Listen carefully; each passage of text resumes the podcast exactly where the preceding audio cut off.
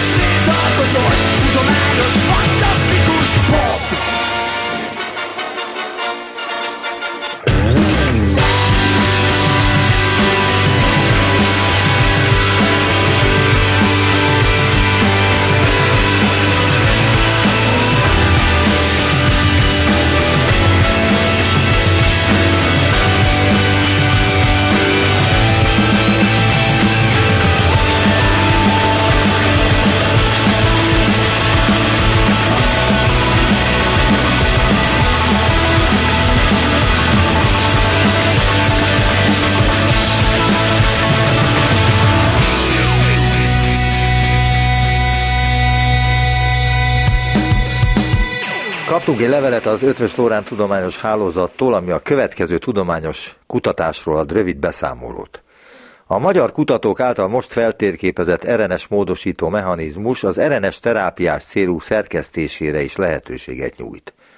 Üdvözlöm az utópiában a kutatásban résztvevő Karancsiné Menyhát Dórát és az ELTE TTK kutatóját, Ferenci Györgyöt, jó napot kívánok! Jó napot kívánok! Jó napot kívánok! Először arra kérném önöket, hogy röviden ismertessék velünk az RNS szerepét az élő organizmusokban, hogy megérthessük egyáltalán a kutatás lényegét. Az RNS az egy olyan molekula, ami a DNS-hez hasonlít felépítésében, ugyanúgy négy alapegységből áll, és ugye a DNS az a szervezetünkben a nagy információtároló molekula, ez az, ami tartalmazza azt, hogy mi milyen fehérjékből állunk, hogyan kell azokat uh, felépíteni, tehát hogy hogyan kell összeszerelni mondjuk engem Karancsiné Menyhár Dórát. Ezzel szemben az RNS az egy kicsit másképp működik. Az alapépítőkövei nagyon hasonlítanak ugyan a DNS-ére, de egy pici változást azért hordoznak, és emiatt ezek az RNS szálak, ezek a hosszú molekulák, amik ezekből az építőkövekből felépülnek, ezek leginkább egyszálúak szeretnek lenni, nem tekerednek úgy föl, mint a DNS-nek ez a e, dupla spirálja, és e, emiatt e, egyrészt mozgékonyabbak is, meg sokfélébbek is, és a funkcióik is nagyon sokkal színesebb, mint a, a DNS-é. Ezek olyan molekulák, amik egyrészt az információ szállításában, meg átmeneti tárolásában vesznek részt, de azon kívül nagyon sok szerkezeti funkciót is betöltenek, tudnak szállítani kis molekulákat, tudnak átalakítani molekulákat ugyanúgy, mint az enzimek. Tehát egy nagyon sokszínű csapat ez az RNS, és hát azért is fordultunk mi e felé a rendszer felé, mert az a betegség, amit a kutatásunk kezdetén Tori Kálmán a Szemelvei Orvostudományi Egyetemen azonosított, az egy RNS módosító enzimnek a mutációja miatt alakul ki. Tehát egy konkrét betegség kapcsán kezdtek el kutatni egyáltalán az RNS-sel?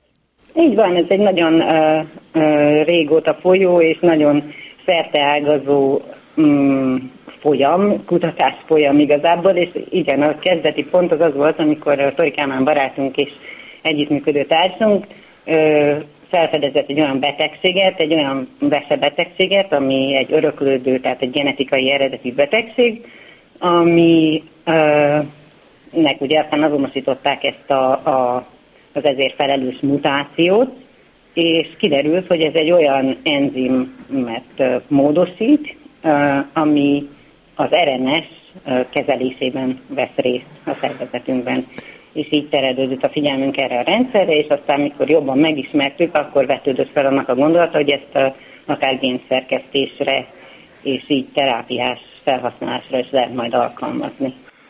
Most idéznék a levelükből.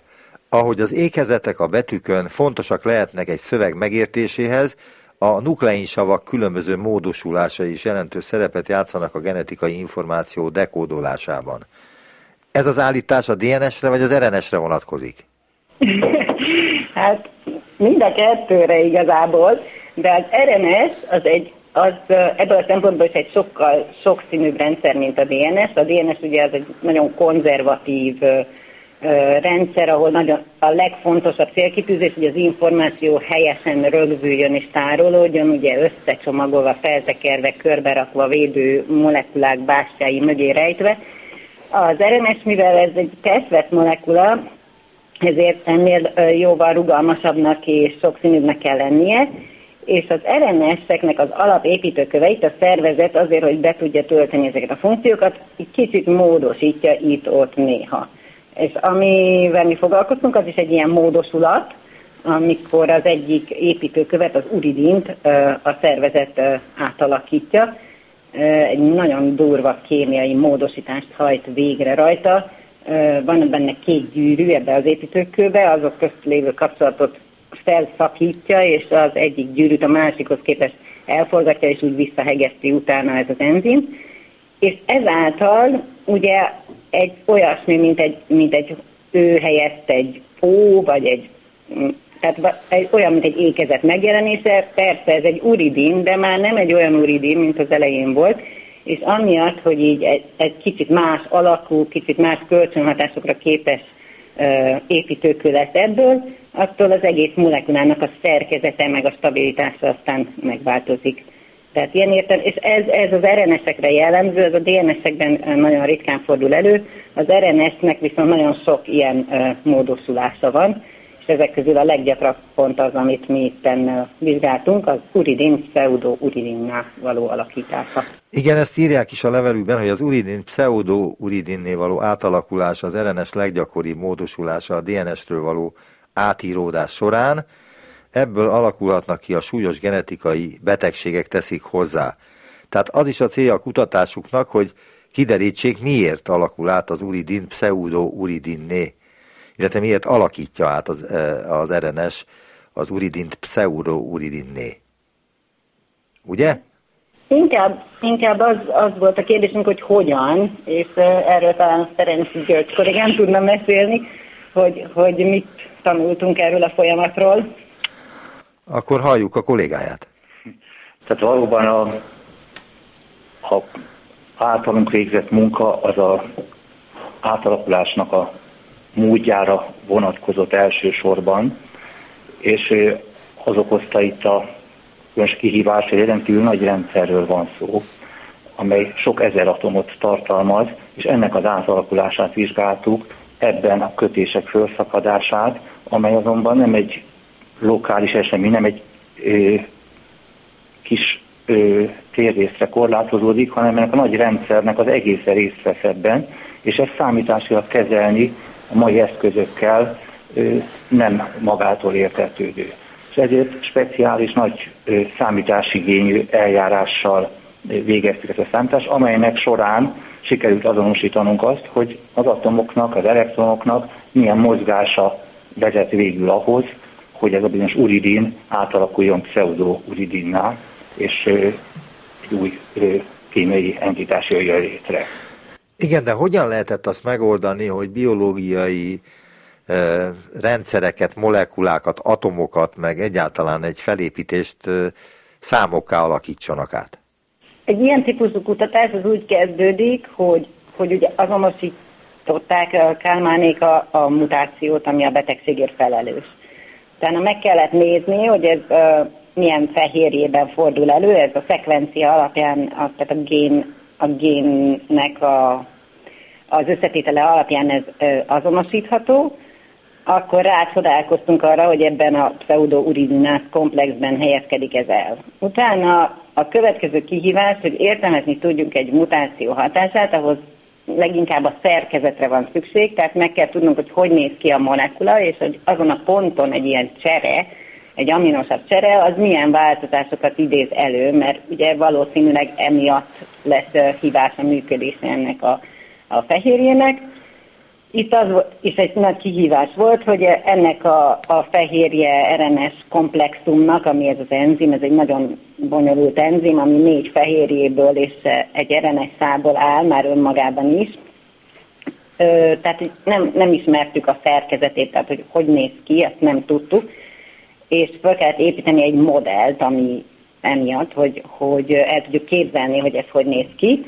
Ehhez föl lehetett használni azt, hogy bizonyos alkotó elemeket más élőlényekből, baktériumokból származó fehérjékre hasonlítanak, és akkor annak alapján össze lehet állítani egy modellt, ami, ami már úgy nézett ki egy ilyen térbeli rajzolat, ami a szerkezetet adta vissza. Tehát egy geometriai alak alakult, vagy az, azzá tették ezt a sejtet végül is? Azzá Nem alakították? A sejtet, hanem a sejtnek ezt az egy enzimét. Tehát a sejtben ugye rengeteg enzim és mindenféle más sejt alkotó van, de most mi ráfókuszáltuk a figyelmünket erre az egy enzimre, a pseudouridinát enzimre, és akkor ehhez építettünk egy ilyen geometriai alakzatot, és amikor ez kész volt, akkor azt meg lehet nézni, hogy a mutáció, amit, amit bevezetünk, az valóban okoz-e valami változást, amit követni lehet. És azt láttuk, hogy bár ez egy nagyon furcsa helyen, nagyon távol a molekula központjától történik ez a mutáció, de ez pont egy olyan változás, ami így át tud rezegni az egész fehérje szerkezetén, és megjelenik ott az aktív helyen is, ahol a, az átalakulást vezérli ez a, a molekula. És miután ezt tisztáztuk, akkor kapcsolódtak be a Ferenci Gyuri féle csoport, aki a változást aztán kémiai reakcióra lefordította. Igen, és hol jön be a, szá- a matematika? Ez a bizonyos lefordítás, ez azt jelenti, hogy egy ilyen kémiai átalakulást úgy lehet elképzelni, mint hogy a molekulának két állapota van, és az egyikből át kell jutni a másikra. Mint egyik völgyből át akarnak menni egy másik völgybe, és közben egy hegyet meg kell mászni. És meg kell találni ezen a hegyen azt az utat, amelyik a legkedvezőbb ahhoz, hogy, hogy végigjárjuk. És tulajdonképpen itt keveredünk a, a számokhoz, amikor ezek az utak, ezek valójában energiák, energiát kell befektetni, hogy, hogy megvalósuljon, hogy át tudjunk jutni egyik helyről a másikra, és ezeknek a kiszámítása nem könnyű feladat egy ekkora rendszernél, és ez az, amit elvégeztünk. Azt olvasni a levelükben, hogy nagy számítógép teljesítményt igénylő szimulációk segítségével azonosították az atomok helyzetének és kölcsönhatásainak változását. Ehhez milyen nagy teljesítményű számítógépekre volt szükség, és, és erre hogyan lehet szertenni már, mint számítógép kapacitásra időre, kutatási időre? Szerencsére Magyarországon rendelkezésre áll a, egy nagy számítógép klaszter, amely minden kutatónak elérhető, meg lehet pályázni ezen kutatási időt, hogyha az ember tudja igazolni azt, bizonyítani, hogy megfelelő témája van, amelyre érdemes számítógép erőforrást áldozni, akkor van módja arra, hogy ezen számítson, és ez, ezen végeztük mi is a, a számítások jelentős részét. És ez, ezek a számítások mennyi ideig tartottak?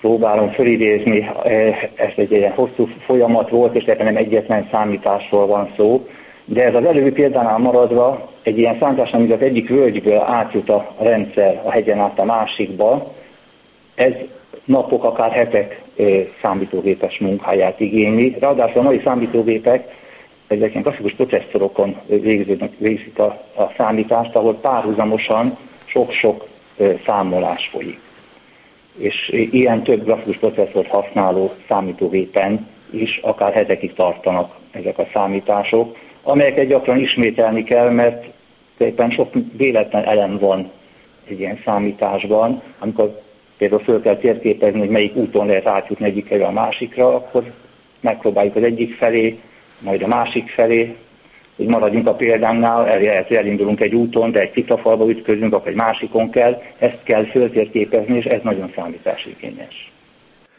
Igen, tudom, hogy konkrét számok és következtetések igazolják egy kutatás jó vagy rossz irányát, de vannak-e olyan megmagyarázhatatlan dolgok, amik átlendíthetik a kutatást a holdponton? Tehát számba jön-e itt egy ilyen kutatásnál, ahol konkrét számokról van szó, és biológiai tényekről? a megérzés, a gyanú, a tehetség, stb. Hát ennek a folyamatnak nagyon sok olyan lépcsője van, ahol, ahol az intuíció, tehát egy ilyen véletlen gondolat közbeszólhat, de szerintem már a kísérleti résznél is ez így van.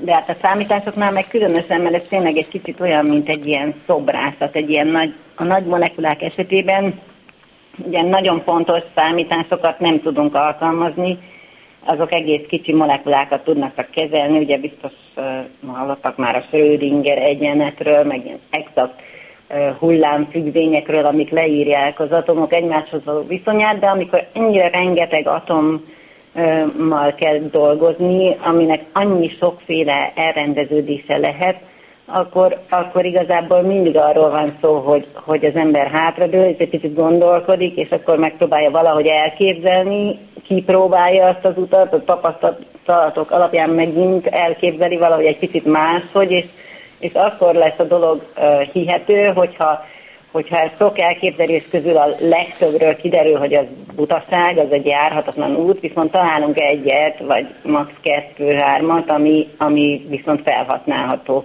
és akkor ezeket párhuzamosan terelgetjük előre, folyton összehasonlítjuk a különböző verziókat egymással, és így választjuk ki a végső választ. De ezek az eljárások, a fehérjék esetében a számítási eljárások mindig kísérlethez kell, hogy kapcsolódjanak, mert, mert tényleg van benne egy ilyen, egy ilyen művészi vonulat, ami, ami miatt ezek mindig modellek és hipotézisek maradnak, és akkor lehet elhinni ezeket az eredményeket, meg tovább építkezni rájuk, hogyha közben zajlik munka sejtekben, modellrendszerekben, itt ebben az esetben is kis szebrafalakban tesztelődtek ezek az elképzelések, hogyha látjuk, hogy a páciensek hogyan kerülnek elő, gyógyulnak meg, vagy milyen fajta betegségeket hordoznak, tehát hogyha az egész komplex rendszer együtt értelmes, akkor lehet elhinni ezeket a modelleket is, amiket amiket mi építünk. Tehát ebben nagyon sok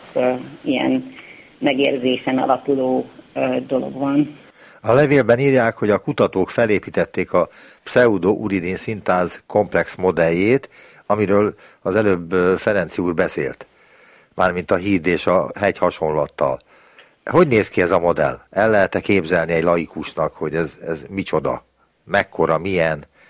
Hogy néz ki? Milyen, milyen színre festett a számítógép? Hát, hogyha az én gépemen néznék, akkor ez egy nagyon harmonikus színeket választottam. Tehát ez egy négy, négy fehérje van ebben a rendszerben, és két RNS szál. A fehérjék azok általában ilyen ö, kis gombócok, ö, több alegységből állnak, ezeknek a legegyszerűbb kis részletei azok hélixek, amik ilyen kis dugóhúzókra emlékeztetnek, vannak benne bétaredők, amik ilyen kardlap-szerűek, ezek vannak egymás mellé rendeződve, egymáshoz képest el is tudnak mozgolódni, és a, az RNS szál az pedig egy hosszú uh, spirálban van hozzá kötődve ezekhez a fehérje komponensekhez. Ha ezt megnézzük, ez a valódi térben ezek ilyen kb. 100 angstrom nagy kiterjedésű molekulák, ez nagyon nagynak számít a mi, világunkban, de nyilván ez a, a hétköznapi életben egy elég kicsike rendszernek tűnik, az angstrom az 10 tizediken méter méretű.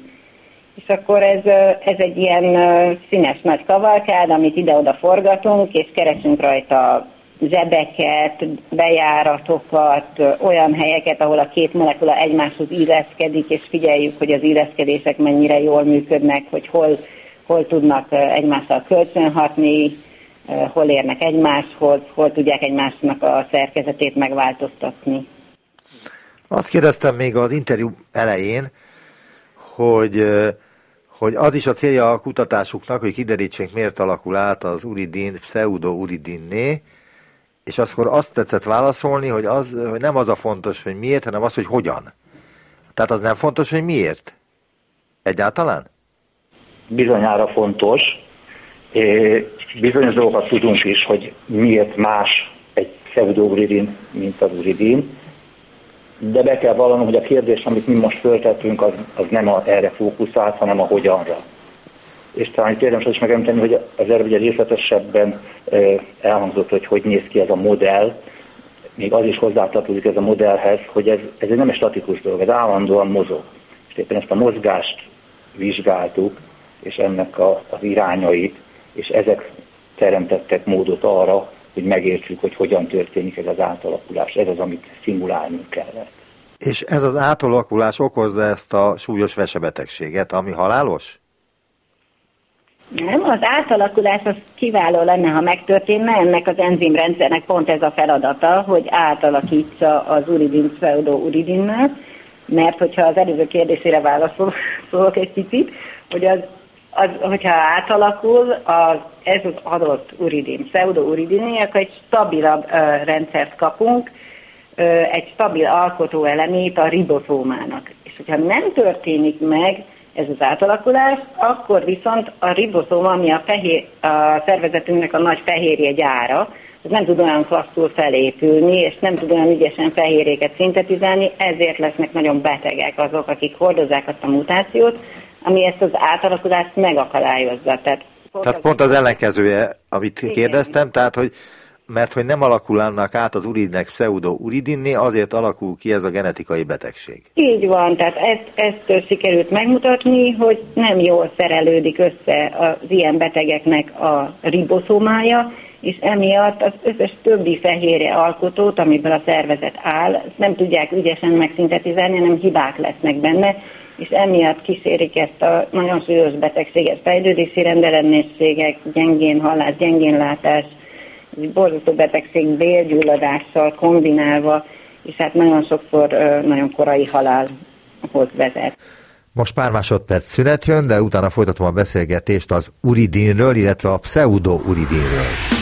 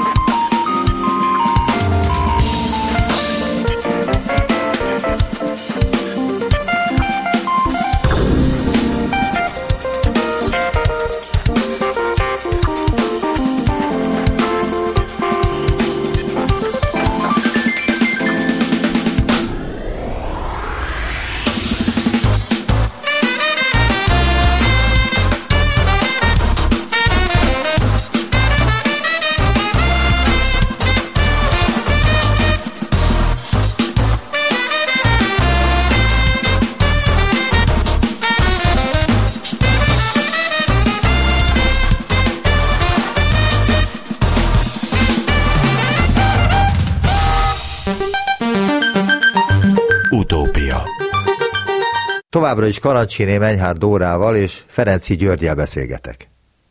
Tehát az a látszólag jelentétlenek tűnő pici kis uridin, az összes többi fehérjére is ilyen hatással van? Így van, mert nem készülnek el azok a azok a RNS szálak, amiknek ott kell lennie a riboszómánkban, ahhoz, hogy működni tudjon. Ez egy nagyon jól meghatározott szerkezetű, óriási ö, konglomerátum. Ez az, ami befogadja a, a hírvívő RNS-eket, amik ugye hordozzák azt a másolatot, ők érkeznek a DNS-től, és hordozzák a szekvenciájukban azt a a, annak a fehérjének a kódját, amit most elő kell állítani, és akkor ezek a hírvívő RNS-ek lefűződnek ebben az óriási konglomerátumban, a ribozomában, és ott történik meg a fehérje szintézise, annak a kódnak alapján, amit a, a hírvívő RNS hozott magával, és hogyha ezek nem elég stabilak az alkotó elemei ennek a nagy gyár épületnek, akkor egyszerűen kicsit rozzant, kicsit nyekkent, és nem jól fog történni ez a szintézis, és, és hibásak lesznek a fehérjék, amik képződnek. Nagyon-nagyon leegyszerűsítve, abszolút e, e, primitizálva ezt az egész kutatást, hogyha a számítógépbe egy veszőt rossz helyre teszek, akkor nem tudok eljutni a megfelelő helyre, hanem valami egészen máshová viszel, és akkor nem találom a megfelelő megoldást arra, amit éppen keresek. Valami ilyesmi van, de sokkal bonyolultabb és sokkal komplexebb módon? Hát az biztos, hogy egy nagyon összetett folyamatok ezek, és hogyha bárhol egy kis hiba csúszik a rendszerbe, akkor, a, akkor abból nagyon nagy baj lehet. Tehát, hogy itt egy kis hibáról lehet szó, vagy egy nagy hibáról? Hát itt a, a kis hibákból is nagy problémák lehetnek, bár vannak bizonyos önjavító rendszerek, ezek nem mindig vezetnek súlyos problémához, ugyanazt a folyamat az különböző utakon is lejátszódhat, és itt bizonyos hibák kijavítódhatnak. Azonban ez, amit mi most vizsgáltunk konkrétan, ez az előbb elmondottak szerint, ez a viszonylag kis módosulás, hogy az egyik uridin, pseudouridinál változik, vagy nem változik, ez alapvetően befolyásolja a, az élethez való képességét a szervezetnek. És ez öröklődik? Igen, ez egy öröklődő. Mármint ez a, ez a sajátosság, vagy ez a tulajdonság, hogy nem alakul el pseudo-uridinni az uridin, amikor neki kellene átalakulnia. Hát akik ezt megkapják ezt a mutációt a szüleiktől, azok igen, azok minden esetben fognak szenvedni ennek a hátrányaitól. Aha, és most jön a lényeg. A kutatók rámutattak, hogy az azonosított mechanizmus lehetővé teszi az uracil átalakítását bármely olyan tetszőleges RNS-ben, amely képes megfelelően kötődni a box H per ACA pseudo-uridin szintáz vezérlő RNS-éhez, továbbá, hogy a vezérlő RNS szerkezete nagymértékben változtatható. Rosszul fordítom, hogy ez azt jelenti, hogy a degeneratív változásokat vissza lehet majd fordítani? Egy kicsit ilyesmiről van szó, tehát ö, a génszerkesztés az, ami felé itten elindultunk. A, a mutációk folytán kialakuló betegségeknél ugye két út áll a terápia előtt. Az egyrészt, hogy kezelni azt a, azt a kavalkádot, azt a sok minden rossz dolgot, ami a mutáció folytán a szervezetben létrejött vagy pedig megpróbálni visszamenni a gyökerekhez, és újra írni a kódot, tehát visszajavítani a kódban ezt a, ezt a mutációs hibát. És e, ez a rendszer, amit mi tanulmányozunk, úgy tűnik, hogy erre alkalmas lesz, e, vagy lehet. Vannak nagyon sok olyan e, genetikai eredetű betegség, ami abból ered, hogy a kódba véletlenül, tehát a, a mutagének, tehát sugárzások, dohányzás, akármilyen káros környezeti hatás folytán íródik egy stop kodon, vagy örököl egy olyan változatot a szegény beteg, amiben egy stop kodon jelenik meg, tehát ahelyett, hogy a fehérje szintézise végigfutna egy hosszú láncon, és elkészülne a fehérje molekula, hamarabb egyszerűen csak abba hagyja a riboszoma a fehérje összeállítását, mert úgy olvassa a kódban, hogy itt most már meg kell állni, egy stop jelet lát maga előtt. És ez a stop kódon, ez minden esetben tartalmaz uridineket. És azt figyelték meg, hogyha ezt az uridint átpörgetjük pseudouridinné, akkor átolvasódik ez a stoppkodon, és tovább megy a, a fehérje összeállítása. Tehát olyan betegségek, amiket az okoz, hogy, hogy megjelent egy ilyen rossz helyen lévő stoppjelzés, azokat lehetne úgy gyógyítani, hogy azt a részét a, a kódnak azt, azt targetáljuk, és az ott lévő uridint átforgatjuk pseudouridinné, és akkor tovább fog haladni ennek a fehérjének a, a szintézise, és akkor mégis megjelenhet egy egészséges kópia a szervezetben. Tudják már, vagy beszéltek arról már, hogy ennek az orvosi módjai milyenek lehetnek majd? Hát ehhez hasonló stratégiákat egy olyan, az elmúlt tíz évben már tanulmányoznak, ez a, a CRISPR rendszerek, a CAS CRISPR rendszerek. Nobel-díjat is kaptak ezért 2020-ban az a két hölgy, akinek a felfedezést tulajdonítják. Tehát ilyen rendszerek vannak, amik az RNS-ek módosítása által újraírnak kódokat, és ezekkel tehát ugye ki is próbálták már élő szervezetekben, sőt, hát emberekben is, az nem egészen volt engedélyezve, de, de ilyen rendszerek kialakíthatók. A mi, a mi molekulánk és a mi módszerünk talán annyiban lenne egy előrelépés ehhez képest, hogy, hogy egy jóval egyszerűbb és csak az emberi szervezetben már előforduló fehérjéket felhasználó rendszer lenne ez. A CRISPR-Cas rendszerek esetében uh, bakteriális fehérjéket kell bejuttatni az emberi szervezetben, és be, és ez egyrészt nehéz, másrészt immunválaszt, meg védekező mechanizmusokat válthat ki. Mi egy sokkal egyszerűbb eljárást próbálunk itt javasolni, amikor csak egy RNS szállat, ami ugyanúgy, mint az oltások esetében, ugye ott is egy RNS-t jutatunk a szervezetbe, és látszik, hogy ez, ez eléggé klasszul működik, tehát itt is csak egy RNS szállat kell bejutatni a, a szervezetbe, és akkor a, az emberi szervezetben már jelenlévő pseudouridinázókat fel fogják tudni használni, és a rossz helyen lévő uh, uridint át tudják pörgetni pseudouridinné. Akinek ilyen betegsége van, hogy nem alakul át az uridin pseudouridinné, az minden sejtére jellemző, tehát az egész szervezetet át kell alakítani, vagy csak egy bizonyos helyen fordul elő ez? Hát, Mert mondta, hogy vesebetegségről van szó, vagy egy eléggé ritka vesebetegségről, azért kérdezem.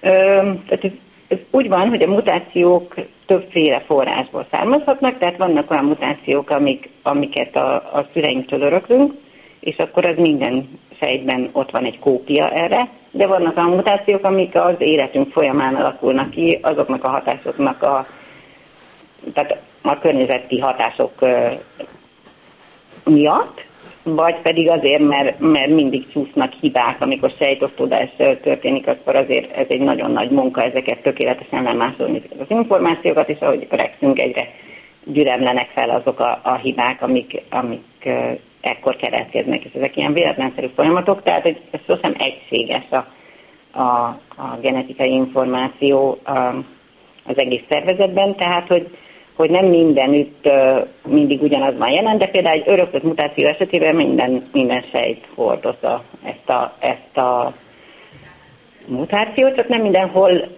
fejeződik ki az összes fehérje, mert ugye ahhoz, hogy, hogy valami egy, egy vese legyen, vagy, vagy az agy, vagy a gyomor, ahhoz különböző fehérjékre van szükség, és akkor a könyvtárból azokat a fehérjéket hozza létre az adott szövet, amire neki szüksége van. Tehát nem biztos, hogy, hogy ez kifejeződik, ez a fehérje, ami, ami kódolva van minden sejt, vagy minden szervünkben. Hadd kérdezek rá a matematikai kutatás részére is, hogy az, az uh, szerintem egy kicsit röviden intézte el uh, a Ferenci úr ennek a uh, hegy, illetve híd hasonlatnak az elmondásával, hogy mi is történt, mert amikor telefonon beszélgettünk, az az, akkor azt mondta, hogy ez sokkal bonyolultabb és nagyon érdekes munka volt. Ez szagatatlanul érdekes munka volt. Amit biztos talán érintettük is már, hogy, hogy itt kvantum kémiával, tehát a kvantummechanika törvényeivel elvileg le tudunk írni bármilyen kémiai rendszert. A problémát az jelenti, hogy ezek olyan bonyolultak ezek a törvények és egyenletek, hogy a tényleges kiszámításra nincsen módunk, egy már kis rendszernél esetleg igen, de egy ilyen nagynál semmiképpen, hanem mindenféle és többféle közelítésre van szükség, és ezeknek a fejlesztése, illetve a számítógépkapacitás fejlesztés, fejlődése az, ami lehetővé tette azt, hogy manapság ilyen méretű rendszerekre, mint amik a mi esetünkben előkerültek, és tudunk értelmes eredményeket kapni. Aztán azt érdemes emlékezni arra, hogy valamikor a 30-as, lehet, hogy 20-as években ezek a szabály, ezek a kvantumrendszerek, ezek a törvényei már megalkotásra kerültek, és az is ö, ö, felismerése került, hogy mostantól tulajdonképpen ezek ismertek a törvényszerűségek, de hogy, ki, hogy tudjuk alkalmazni őket megfelelő számításokat el tudunk végezni, attól még messze vagyunk, mert ez nagy mértékű fejlődésre van szüksége mind a módszereknek, mind a számítási kapacitásnak. Ez az, ami mára olyan léptékület, olyan szintet ért el, hogy módunk van a szervezetnek biokémiában releváns rendszerekre is érdekes eredményeket produkálni, mint például egy ilyen bonyolult kémiai reakciót, amelyet egy nagyméretű fehérje RNS komplex katalizál, tehát segít a lejátszódásában, kiszámítani, hogy hogyan történik részleteiben. Mi volt a legnehezebb munkája a számításnak, illetve a, ezek kvantumszámítógépen dolgoztak? Nem ezek hagyományos számítógépek, hanem a kvantummechanika elvét Világos. használjuk a, az átalakulásnak a leírására, illetve egy kicsit komplikáltabb még ennél, mert a kvantummechanikát a, a kémiai folyamat leírására használjuk, de ennek a nagyon nagy rendszernek az egészét nem vagyunk képesek ilyen pontossággal kezelni, hanem itt szükség van erősen közelítő, de a lényeget megragadó módszereknek az alkalmazására. Tehát itt ezt úgy hívják, ilyen vegyes, többszintű módszereket alkalmazunk, számítási módszereket. Az a több szint, ez azt jelenti, hogy nagyon pontos, nagyon számításigényes módszert használunk ott, ahol a kémiai reakció lejátszódik, ahol az elektronok változása történik, és a rendszer egészét, amelyet innen távoli, akár több tíz, vagy akár százan távolságban lévő atomok hatását modellezi, azt pedig valamilyen egyszerűbb módon veszük figyelembe, és ezt a, az egész végül is reményeink, és úgy tűnik a később eredmények összevetés alapján, hogy ténylegesen ö, értelmes eredményt ad, és segít tisztázni azt, hogy hogyan zajlott le ez a kémiai átalakulás. Végül is az elképzeléseiknek megfelelően alakult ez a kutatás? Tehát gondolom, itt több uh, tudományák dolgozott együtt, ugye? Biológus, kémikus, orvosok, matematikusok. Hányan vettek részt egyébként ebben a kutatásban összesen? Számot nehéz mondani, de így van, ahogy ön mondja, tehát talán ez egyik értéke és érdekessége ennek a, a munkának, hogy nagyon sok oldalról közelítettük, meg volt módunk együttműködni különböző területeken dolgozó kollégákkal. Nem tudom, hogy tudunk-e számot rendelni azt, hogy hányan vettünk ebben. Nagyságrendet 40-en, 20 50-en, 100 Néhány tizen, azt azt hiszem mondhatjuk. Tehát néhány tizen. És az a kérdésére, hogy mennyire volt előre látható, vagy mi volt a legnagyobb, sok minden nem volt előre látható. Bocsánat, pontosítom a kérdésemet. Igen. Úgy gondolom, hogy a kutatás vezetői, és önök voltak ugye a kutatás vezetői, illetve egy bizonyos részének a vezetői, mielőtt belekezdenek, egy tervel jönnek elő, egy prekoncepcióval, amely mentén folytatják a kísérleteket. Igen. Ez, ez, ez beigazolódott végül is? Tehát az a terv, amit a legelején készítettek, az egész végig helytálló volt? Nekünk az volt a tervünk, hogy tisztázni szerettük volna egyrészt, hogy ö, mindenki, nem mindenkinek volt ugyanaz a terve valószínűleg. Ugye éppen abból kifolyólag, hogy többen dolgoztunk együtt, mindenki más részéhez járult hozzá, és részben más egymáshoz kapcsolódó céljaink voltak. Engem illet, engem leginkább maga a reakció mechanizmus, ez hogyan történik ez az átalakulás ebben a nagyon rendszerben, és vajon tudjuk ezt a mi számítási eszközeinkkel modellezni.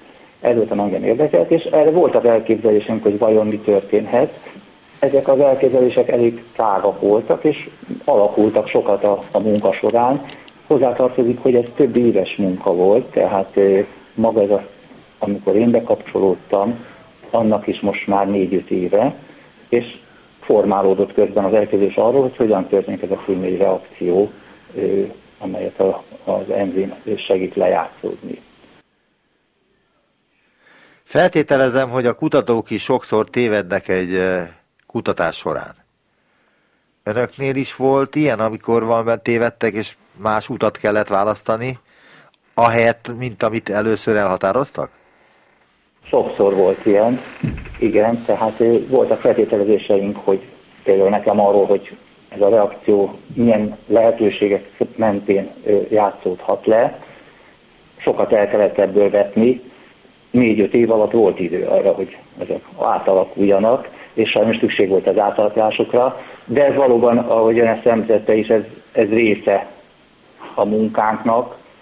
Sajnos ritka az, amikor előre meglehetős pontossággal meg tudjuk becsülni azt, hogy, hogy mi az eredmény, bár tagadhatatlanul előnyös, hogyha ez kezdetektől fogva jó irányba tud az ember menni, hiszen erősíti a célhoz érés idejét. A mostani publikációval voltak éppen befejeződött ez a kutatás, vagy ez egy, hát még nincs teljesen vége ennek a kutatásnak? A kutatásoknak sosincs teljesen vége, de, de a kérdésére válaszolva nem, mert az, az, amit találtunk végül is, tehát ahogy, ahogy a reakció zajlik, az megnyitott egy új utat. Tehát igazából az, hogy terápiás felhasználáson el lehetett kezdeni gondolkozni ennek a rendszernek a kapcsán, ez azért lehet így, mert pontosan úgy játszódik le a reakció, mint ahogy végül is kiszámítottuk. Tehát, hogy ö, azt, azt tanultuk a számításokból, hogy nagyon kevés ö, specifikus ö, tényező befolyásolja ezt a uridin pseudouridin átalakulást, tehát hogy nincsenek ö, szekvencia követelményei ennek az átalakulásnak, csak az uridin vesz részt a folyamatban, és teljesen mindegy, hogy vagy hát nagyjából mindegy, hogy mellette milyen, milyen nukleotidok szerepelnek, tehát ez kitágította azoknak a molekuláknak a körét, amit ez az enzim valószínűleg kezelni tud. Ezt nem tudtuk előtte, és ez, ez a számításoknak az eredménye, és ez egy visszajelzés a, a kísérleti és more gyakorlatiasabb kollégák felé, hogy, hogy igenis előre lehet menni, és lehet próbálkozni, olyan rendszereket kialakítani, amik majd ö, mindenféle furcsa helyeken előforduló uridinek átalakítására alkalmasak lesznek. Tehát én azt remélem, és erről van szó a kis kutató csapatunkban, hogy, hogy ennek lesz folytatása. És most mi következik? Tehát mikor mehet ez át terápiába? Mikor kerülhet be ez az önök kutatása a kórházakba, a rendelőkbe, stb.? Hát nagyon-nagyon sokára. Tehát egy, a, ez a tudományos előrehaladás itt úgy zajlik, hogy az ember, amit vizsgál, az a kis terület, azt megpróbálja minél hatásosabban, minél alaposabban felderíteni, és megpróbálja leírni az összes dolgot, amit tanult, meg amit elvetett, meg amit megértett, és ami, amit még nem értett meg, meg amiről bebizonyosodott, hogy igaz, meg amiről nem, és ezt mások is használják. Tehát ez egy nagy folyamat. Tehát, hogy egyáltalán nem biztos, hogy pont mi fogunk ennek alapján egy valami nagyon hasznos dolgot előállítani, de ez egy lépés egy olyan irányba, amit, aminek a végén állhat egy ilyen terápiás eszköz, és mivel sokan a világban foglalkoznak keresik, kutatják ennek a módját, hogy hogyan lehetne a, a genetikai eredetű betegségeket jól kezelni. Ezért olyan embereknek, akik tapasztaltabbak az ilyenfajta elképzelések valóra váltásában, ez egy segítség lehet, hogy elolvassák ezt a mi munkánkat, és akkor azt mondják, hogy aha, és akkor tovább építik. De mi is szeretnénk ezen az úton lépegetni, nem biztos, hogy pont mi fogunk odaérni, és nem biztos, hogy pont ez a mi felfedezésünk lesz az az utolsó kő, ami itt hiányzott, lehet, hogy pont valakinek erről fog eszébe jutni egy olyan uh, továbblépési lehetőség, ami aztán meg viszont hasznossá válik a végén. Nagyon szépen köszönöm ezt a kettős előadást Karancsiné Menyhár Dórának és Ferenci Györgynek. Köszönöm szépen még egyszer az interjút, viszont hallásra. Viszont hallásra. Köszönjük szépen, viszont hallásra.